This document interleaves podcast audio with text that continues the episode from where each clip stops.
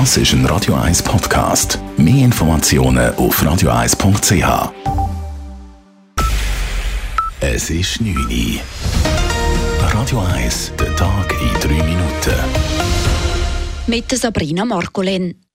Um mehr Leute zum Umstieg auf ein Elektroauto zu bewegen, braucht es einen Mix an Ladestationen. Das heißt konkret Ladestationen zu Hause, am Arbeitsplatz und auf dem öffentlichen Grund. Dies soll für die Schweizerinnen und Schweizer einen Anreiz schaffen, auf ein Elektroauto umzusteigen. Die fehlende Ladeinfrastruktur ist aktuell das größte Kriterium beim Kauf eines E-Autos. Das zeigt die diesjährige Studie des Swiss Mobility Monitors in Zusammenarbeit mit der Universität Luzern, der HSG und Autoscout 24, erklärt Sprecher Arthur Zazzo.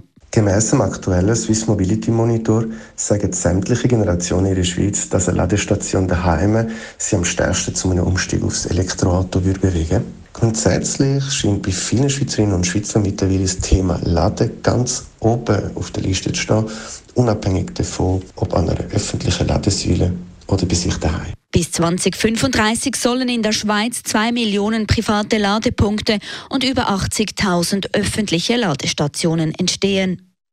Die zweite Runde im Raiffeisen-Prozess rund um Pierre Vinzenz wird frühestens im Juli 2024 stattfinden.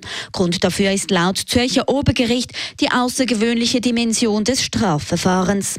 Nach der Prüfung der sehr umfangreichen Akten der Vorinstanz des Bezirksgerichtes Zürich sei ein früher Zeitpunkt für den Prozess nicht möglich, teilte das Obergericht mit.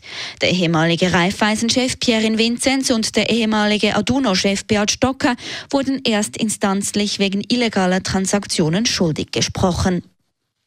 In der Schweiz befinden sich insgesamt 7,4 Milliarden Franken an Reserven und Vermögenswerten der russischen Zentralbank.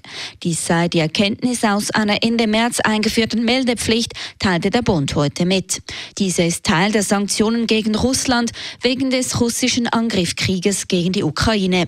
Von den Reserven und Vermögenswerten der russischen Zentralbank zu unterscheiden sind die rund 7,5 Milliarden Franken an Geldern und Vermögenswerten, die im Rahmen der Sanktionen gegen Personen, Unternehmen und Organisationen bislang in der Schweiz blockiert wurden.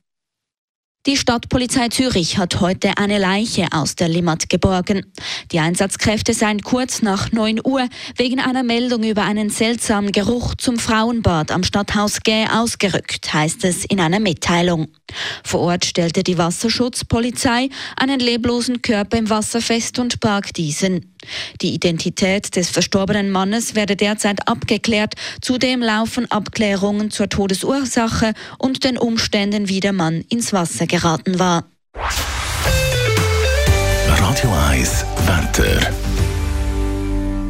Nacht ist es weiterhin wechselhaft mit einzelnen Regengüssen. Auch der morgige Donnerstag kommt trist daher. Es ist wechselnd bis stark bewölkt und es gibt nur kurze Aufhellungen. Zwischendurch kommt es auch immer wieder regnen. Örtlich gibt es auch Blitz und Donner. Temperaturen morgen Morgen um die 8 Grad. Am Nachmittag gibt es maximal 14 Grad. Das war der Tag in 3 Minuten.